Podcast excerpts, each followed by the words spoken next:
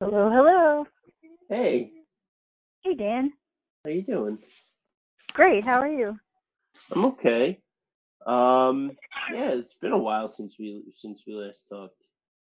It has indeed. Are you in South Queens right now? Um, I am in Long Island. Is it raining where you are? Yeah, kinda. Because it just started heavy duty over here in Midwood. Oh no. Uh, it's it's like drizzly over here Oh, we're we're past the drizzle stage. This is a, a proper rain. Oh no. I like it. I mean, I'm indoors, so why wouldn't I? Oh no, Yeah. rain, nature. Uh... That's right. You're uh you're much more uh zen than than most uh hustle and bustle New Yorkers. Well, I grew up in Toronto, and I don't know if it's the rainiest part of Canada, but it's not not the rainiest. So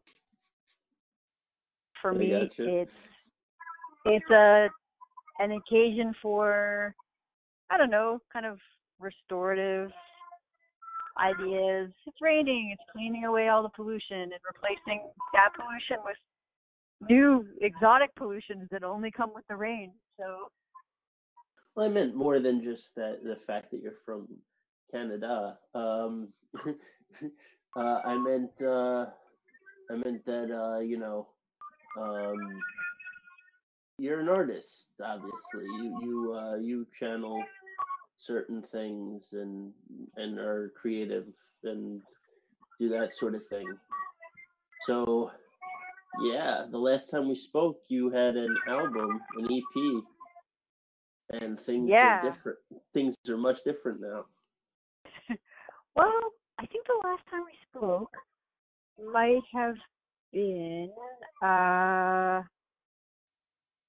in a chain of several EPs. I'm I don't know if it was the most recent one. Should we figure out when the last time was we spoke? Eh, details. No one cares for those details.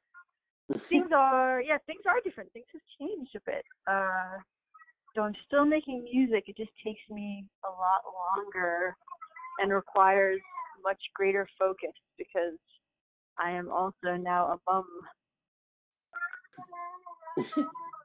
a full-time mum, I should add, because it's one thing to mother with loads of help and another to share the responsibility with a partner who has a full-time job. So I stopped my day job, which was teaching uh, civics and English as a second language to recent immigrants at Church in Flatbush, because Mm. I can't do that and full time mom at the same time. I still tutor from home, but again, it's like a whole other kettle of fish. And making music requires this sort of uh like overhaul of a day's activities, which you just can't you just can't really do that with a little baby quite the same way. So music is coming out from my brain and my music colleagues' brains at a slower rate uh and one song at a time rather than an EP at a time. That's the only thing that's changed though. Otherwise everything's totally the same. Yeah. I mean, I don't know. Uh, so some things have changed with me since we last spoke too. Tell me about it. Yeah. So uh, I went back to school for a little bit and To uh, study music, recording, studio Cool. recording. Right So uh, so yeah. So uh, I you know I wanted to learn a little bit more about the process and really have like a competitive advantage over like other music journalists who are just you know quote unquote critics Sure. whereas I Sure. actually have you know the now I have some of the experience and the and the you know the hands-on stuff with the you know with the XLR cables and the Right on. and And the digital audio workstations.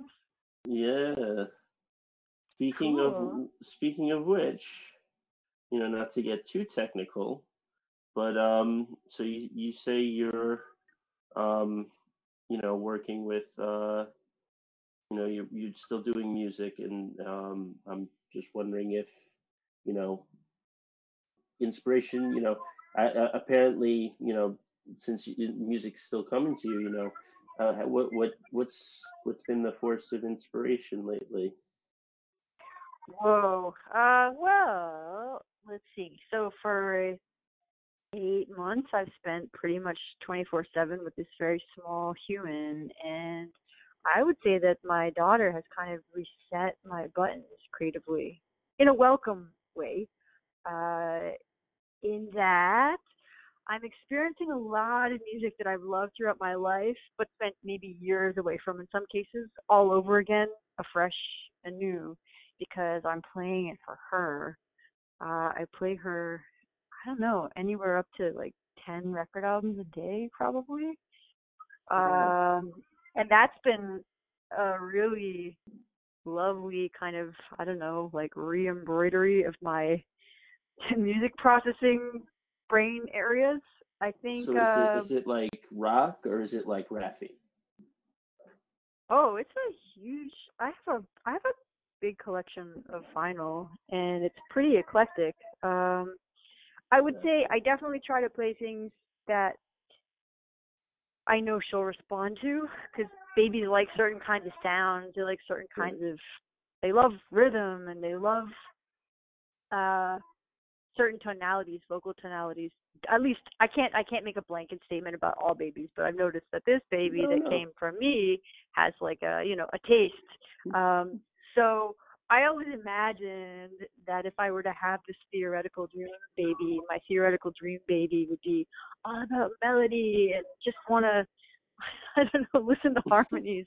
I don't know what I imagined like playing her like you know like sort of chanting choral music, which is weird because it's not something that I would have opted to listen to on my own before I had a child. So I don't know why I thought to my why I would suddenly start playing Enya or something. Um, but she responds really well to uh, disco. She really likes pop music with female vocals that fall in a higher register. Uh, I learned this week that she likes the Go-Go's. And when I say she likes, nice. like obviously she's she's like eight months old, so she doesn't look up from what she's doing and go, "Wow, what is this, mom? Who are these people?" She's like at a very kind of like feral stage where how I gauge whether or not she likes something is basically does she continue to play, you know, cheerfully, and does she kind of like rock around on her body to what she's hearing, or does she become irritable? So I guess it's not the uh, most exhaustive way to tell because maybe she No, just I- like I- has I like- I like- more, but I like the Go-Go's as a baseline. To be honest with you, I think, I think to be quite frank, I I think parents play "Walk Like an Egyptian" for a lot of children, and that yeah, right. co- comes with a dance. You know, it, it's it's not like, but it's not like boring like the Macarena. You know what I mean? It is not. It is. It's not. It's its whole its whole own thing. So Yeah. what's inspiring me these days is like getting back into all of these albums that I kind of neglected for a long time. Uh, either because I outplayed them at some stage in my life, or just because I was, you know, like a person with multiple jobs and music gigs, and therefore didn't have time to really sit around and study these things. Um, and now the sort of meditative quality of parenting, which doesn't feel meditative to a lot of people a lot of the time, but one of the things that I find really helps to kind of like take the knots out of my knotted up brain and put the baby in a good mood is just sit together with an activity and listen to this stuff. And uh that's really been inspiring to me. And I guess the other thing that inspires me always, uh pre and post motherhood because please don't think that all I am is post motherhood. I have a whole life before this. Uh, don't reduce me to just being a mom. So that's exactly what I am now. But you know, I have this sort of like accumulated series of life experiences before all that happened.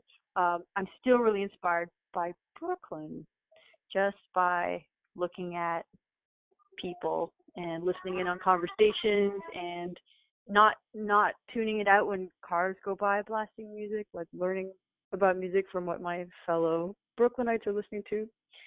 Uh, because people here have great taste in music, usually. And uh, Yeah. there you have it. I So inside, I outside. Um, That's so stuff. um, you know, since since you're listening to uh, you you know you're discovering some old didn't old music, you know, what are like some like what are like three artists that you've Say again. recently- What are the which ones? sorry, what are like three artists that you've like recently Oh, recently. Uh, let's see.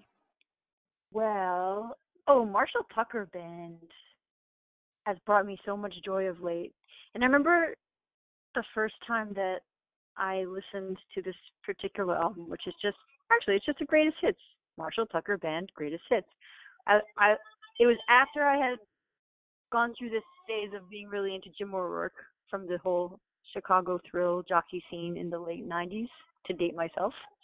Uh, and I was like, oh, this just sounds like Jim O'Rourke, but like, I don't know, less daring. And then I listened to it for the first time in ages recently and thought, holy weasels, this is what Jim O'Rourke was trying to imitate, and it's so sophisticated and so beautifully thought out and humorous and wow, wow, wah.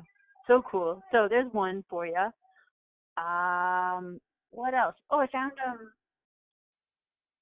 found a Bob and Doug McKenzie album, which is just like largely clumsy teenage boy SNL comedy.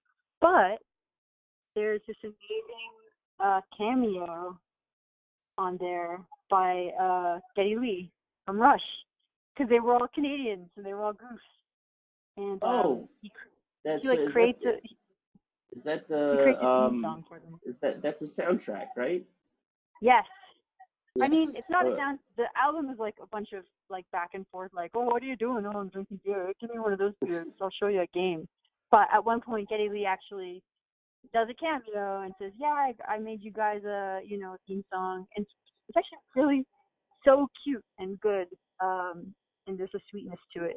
You realize that all these creative young people were just doing their thing.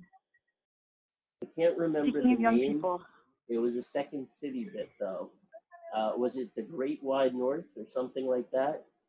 Uh-huh, uh huh. like- I, can't, I, can't, I can't remember the name of the, the, the, the skit, but uh, I I remember Rick Hmm. Moranis and uh, what's his name? Um, uh, Doug. Dave something. Wait, Some, not the not the character, the actual actor. Um, oh, Guy. Guy alongside. Rick Moranis, who is totally eclipsed by Rick Moranis because Rick Moranis' favorite. Uh, Well, he's actually he's really funny. He's been in a lot of movies more recently too. Um, he's you know he still works. I think he is. I mean, Oh, he was in Rat Race. I remember. I don't know. This I'm just Mm. going way down the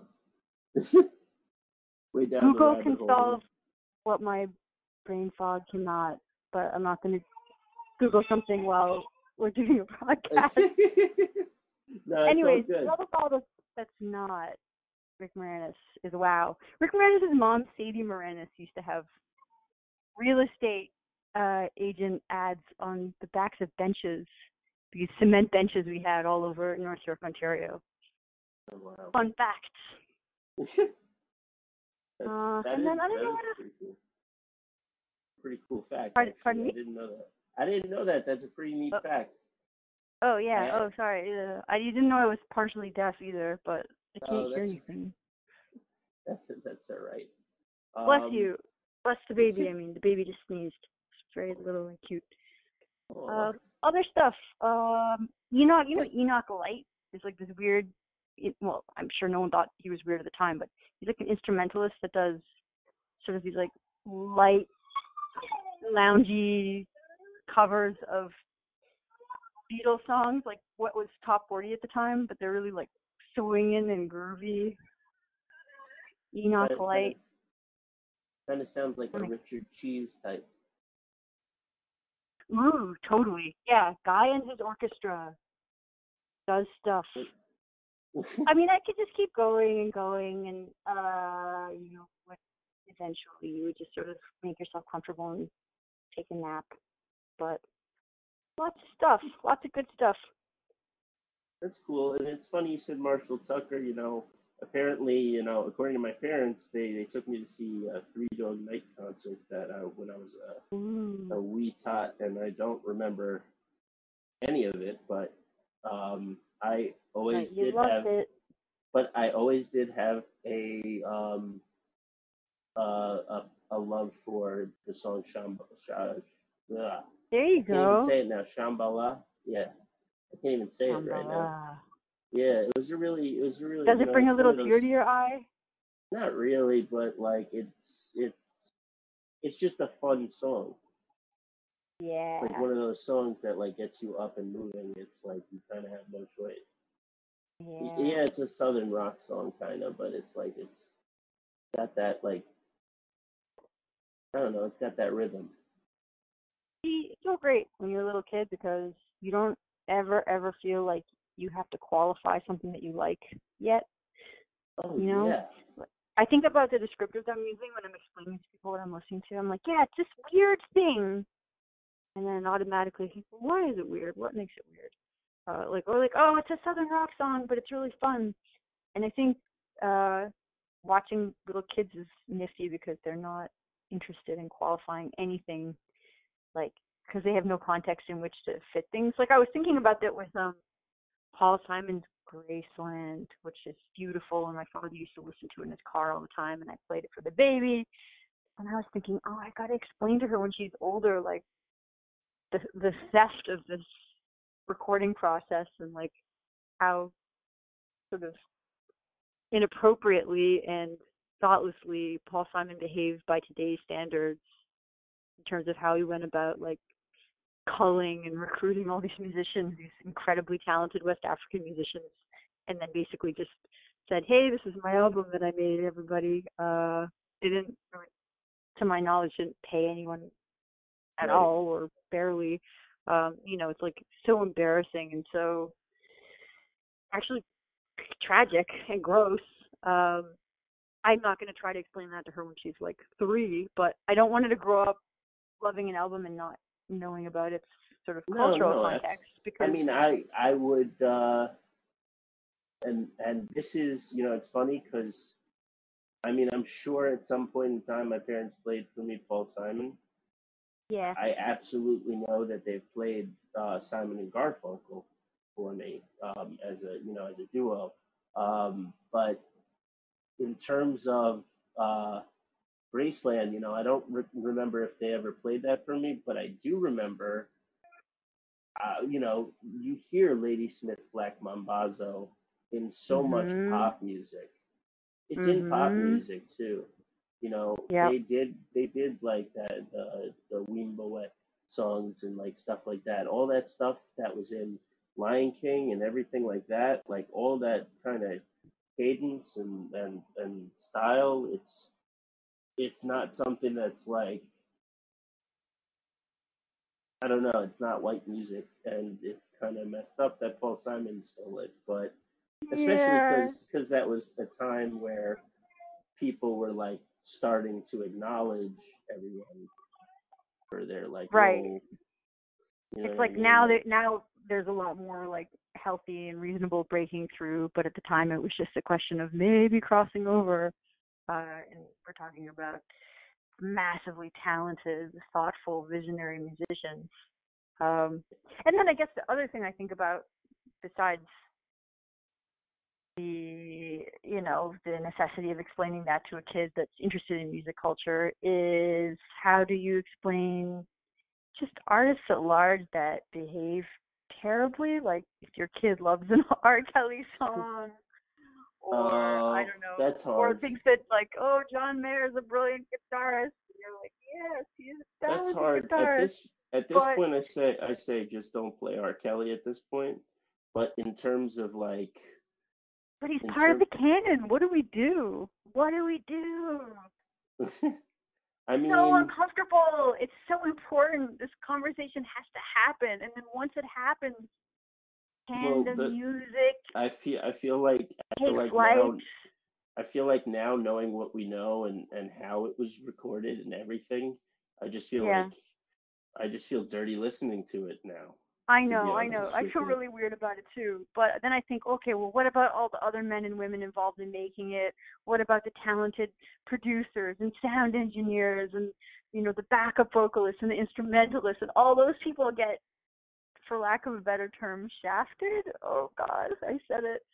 Uh, I mean, I will I will say the only person to actually call R. Kelly out on his BS was Mhm. Jay Z. Was Jay. Z. So I, I think that I think that there is starting like people are starting to say something. People are starting to recognize it and like be like, "Yo, this was messed up." Um, but I, I still think I still think um, you know you can't cancel music.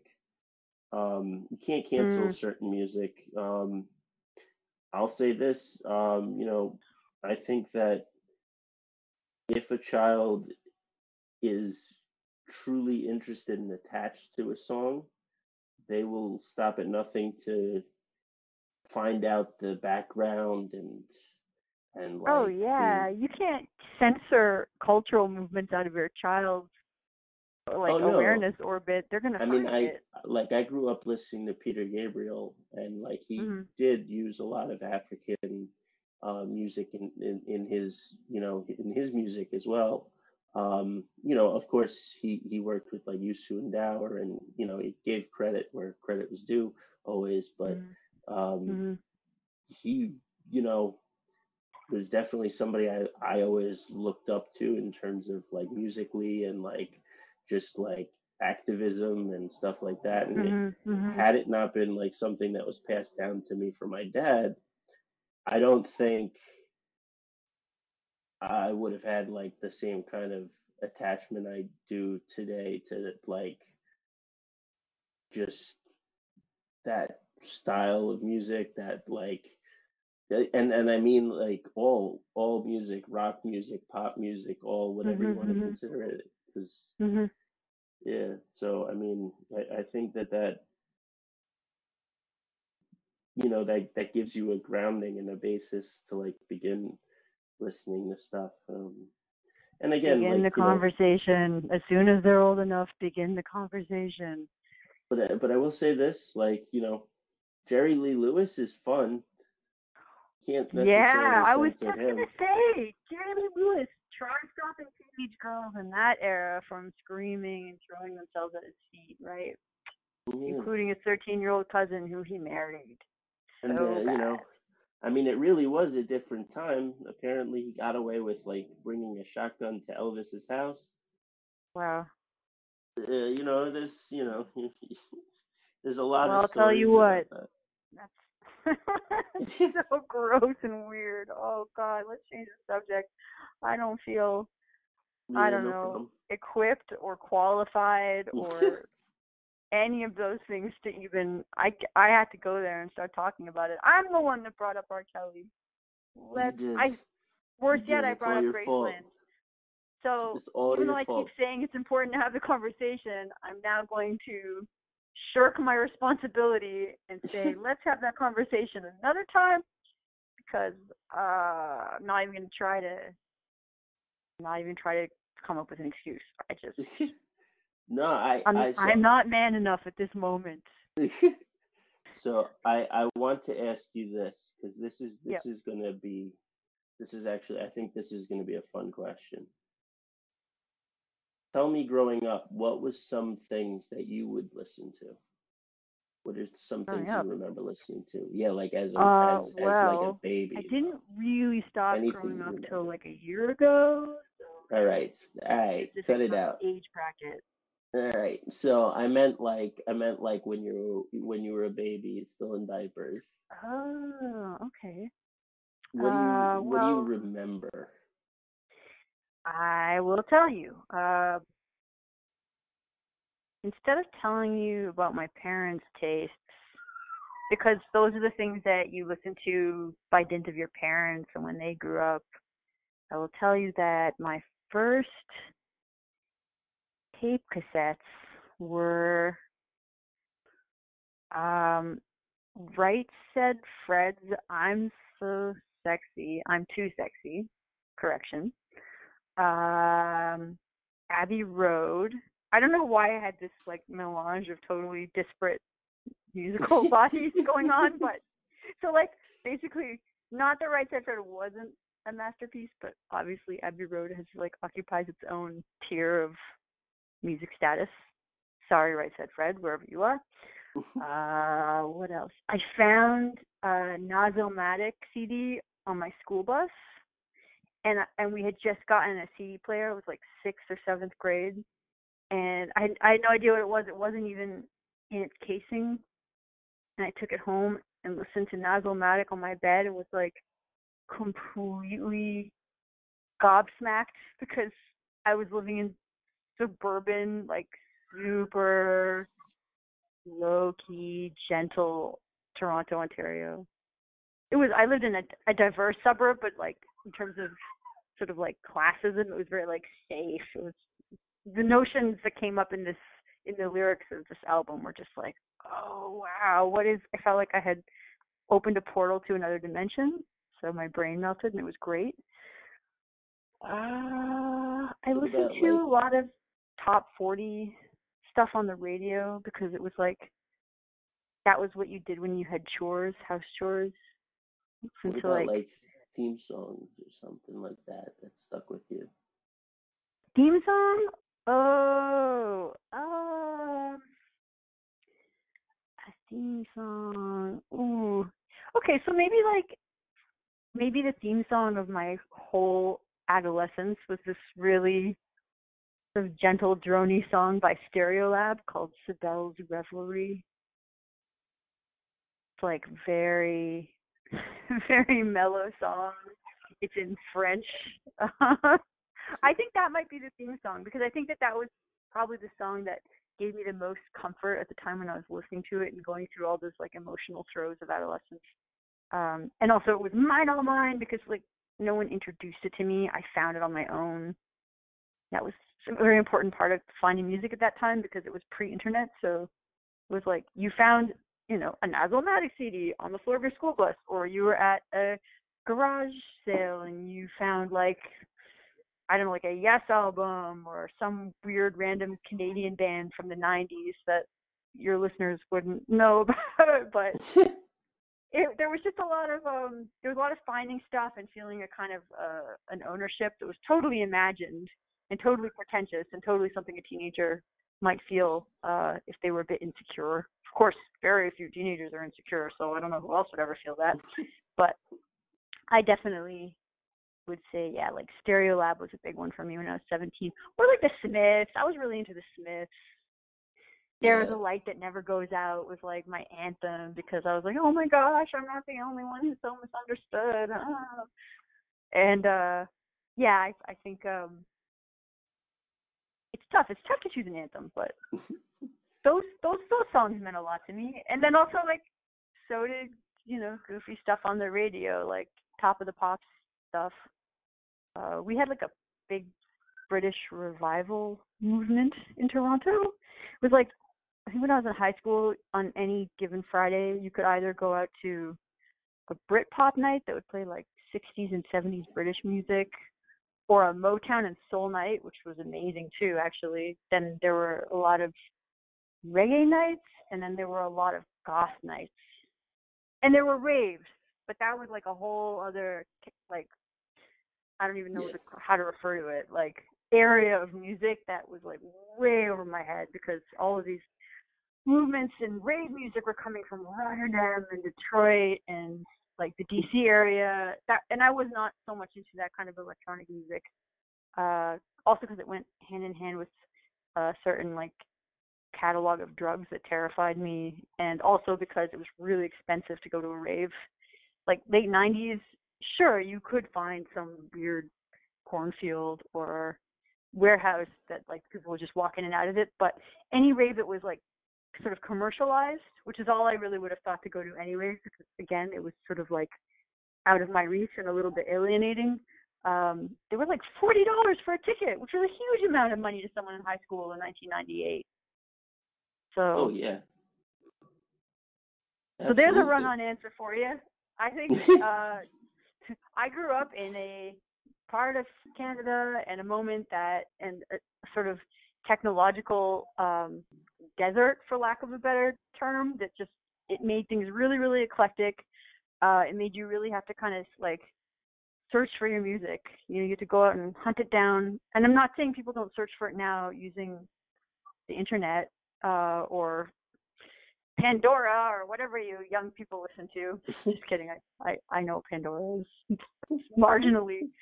But uh yeah it was it was a really cool fun time to delve into music and to find your identity through music, I would say. I totally agree. Um, so yeah, um, I kind of wanted to uh, put the ball in your court in this in this uh, next question and just kind of ask you like, how's it been going? What what you have worked, what you're working on like right now? Uh, how's what's your process like right now with because of you know Because of the great blessed event. Yes, yes, actually, actually, yeah. I'm not, I'm not trying to, I'm not trying to downplay it. Listen, hey, well, No. congratulations. Okay. By the way, congratulations. I want to say that again. Um, Thanks. you know, I welcome you your have a little, congratulations. you have a little bundle of joy now. So I just, you know, um, yeah, I just want to know what's it like balancing being a going mommy. on? It's pretty wild. There's like a lot of late nights. Uh, a lot of late nights. I'll tell you what, you don't sleep so much. You have a baby. And uh we were just talking about raves a minute ago. It kind of you kind of feel like you spent the weekend at a rave every day because your brain is just trying to scrape together enough I don't know whatever in your brain shoots off signals to make you function like those are limited. So it it's interesting. I put out a song later in my actually I put out two songs, one song in, during my pregnancy. Pregnancy floored me, and it was actually pregnancy was much more exhaustive, funnily enough, than having a baby. Just I was one of those women that just gets totaled hormonally, and I just wanted to lie down all the time. Whereas now I don't really want to lie down all the time. I'm tired, but I'm not. I am neither throwing up nor lying down, as you would be able to see if this were not an audio recording. I'm actually sitting up. But that- that- uh, That's good though that Oh, you're sorry, go not, ahead. you know. I'm sorry. That's that's great though that you're not, you know, completely exhausted anymore. Oh yeah, yeah, I'm Um, really stoked about it. I think you know- during during pregnancy we put out this one song. Uh, friends of mine and I banded together and joined a band for some months called Trick Candles, and it was sort of like disco inspired rock, which sounds like about as exciting and tasty as cardboard when I put it that way. But if you listen to it, you will see that it is more delicious than cardboard. Uh, and I just I was interviewed for the release by a really really lovely guy at a really lovely magazine, and I was so happy and grateful to get pressed because it's hard to get pressed if you don't have like a skajillion followers, and I don't. Um, but one of the things I noticed was that when they asked me to send a photo for the publication, they sent me I sent them this photo of myself like I thought looking cool, like I was standing outside under a train trestle as one does in Brooklyn and wearing a track jacket and I don't know, like my hair wasn't tangled, so that was a big deal. And you could tell that I was pregnant in the picture. And when they published the interview, they edited the photo so you couldn't tell in the slightest that I was pregnant. They like cropped it right over Oh no. my protruding uterus. And I just remember thinking, yeah, I think my relationship with making music and sort of like the indie music machine is about to change a lot. Not only because obviously like my time and energy and, and passions will be distributed differently day to day with a child, but also because you get to pick do you want to be maiden or mother because a lot of society only wants to acknowledge those two almost like binary opposites there's there's not unless you have the power of of money and great acclaim behind you and you want to be an artist i think that it is still tricky for women to kind of um how can I put it? Like I, I don't want to get too deep into it because I don't want to sound like I'm belly aching, like, yeah, I wanted to have it all and I can't. Because I understood that there were a lot of things that I was going to have to do differently uh, once I became a mom. I love that while I'm telling you this, there's like a choosing baby that's screaming and throwing things at me. oh no, I totally hear him in the background too. It's she, great. She is protesting. Um, she's protesting, of course, because she thinks that that's unfair. What I'm saying she's very sad about it. So, um, yeah, I think there's there's definitely kind of been a shift uh, in how I feel about making music. Not in that I want to make it any less than I always wanted to make it. I'm still excited to do it, and I still have good friends that I can do it with.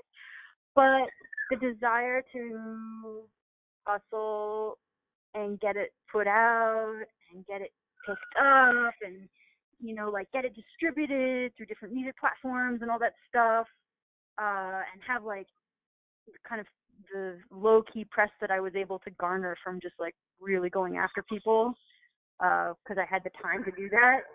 Um, it's gone because I feel like it's a bit of an uphill battle even when you are not like even with the three jobs I was working at the same time but not being a parent, uh, it was tricky doing that. And of course you have to get used to rejections if you're your own manager and your own PR person and you know, I, I was never I wasn't, you know, doing it because I thought I was going to have this massive like breakthrough moment and become Britney Spears. I just wanted to make sure as many people as possible could hear stuff that I was making and then decide if they liked it or not. And if they didn't, they could turn it off right away. But if they did, then cool, I got to share music with people that I had worked on.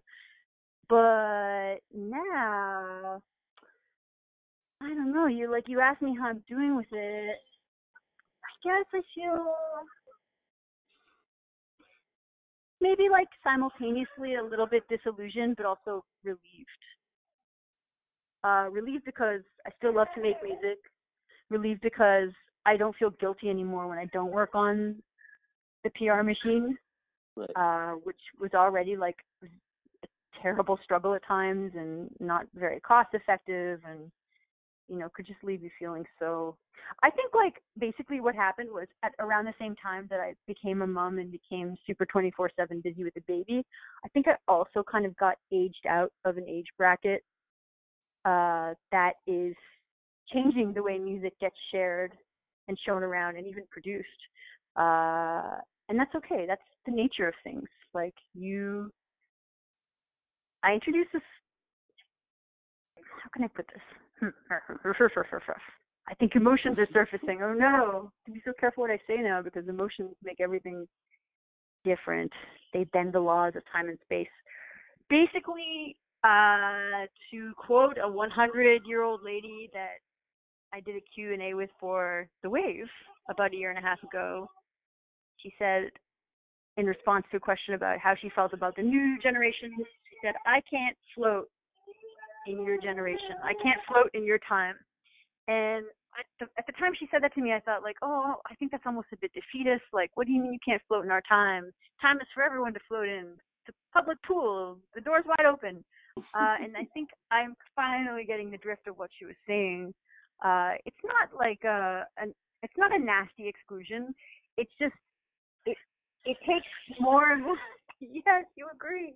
It takes more and more work to float in other people's time, but it's like maybe moving forward, it might be interesting to start thinking about how to support and help, for example, my kid and or her friends uh, pursue creative things, not canceling out my own creative pursuits, but understanding them from a different angle, uh, which is that maybe I don't need that process as strongly now to substantiate who I am because while I gave up one thing, I took on another that's so like rich and confusing and vast.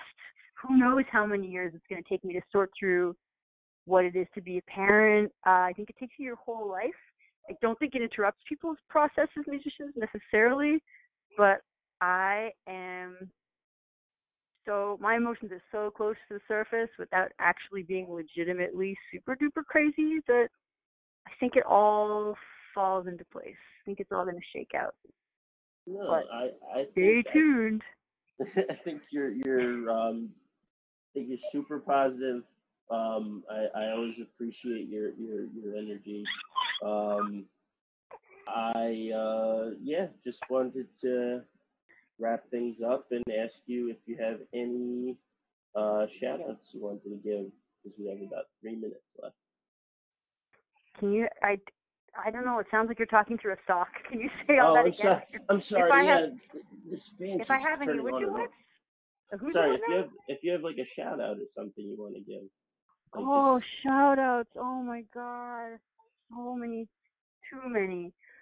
Uh, so I'm to limit myself to just shouting out to all the people who are moms and artists, and all the children of artists, and all the lovers of artists, and all the friends of artists, all the creative. The baby is headbutting my breast right now. Literally, she is headbutting me. Yeah, that those are my shoutouts. And uh, to those people I've worked with, I may never emerge from this deep, deep cave again, but it was good knowing you. And I'm really good at multitasking now in ways that I wasn't before. Well, I I I appreciate I appreciate having the both of you on on the podcast. It was our tremendous pleasure, and I look forward to more episodes coming our way to acquaint us with uh, all oh, the great musicians that we might not have otherwise encountered. Oh, absolutely.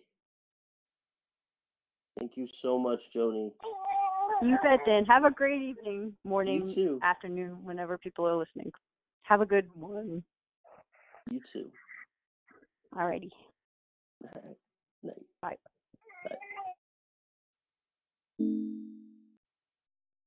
The podcast you just heard was made using Anchor. Ever thought about making your own podcast? Anchor makes it really easy for anyone to get started. It's a one stop shop for recording, hosting, and distributing podcasts. Best of all, it's 100% free.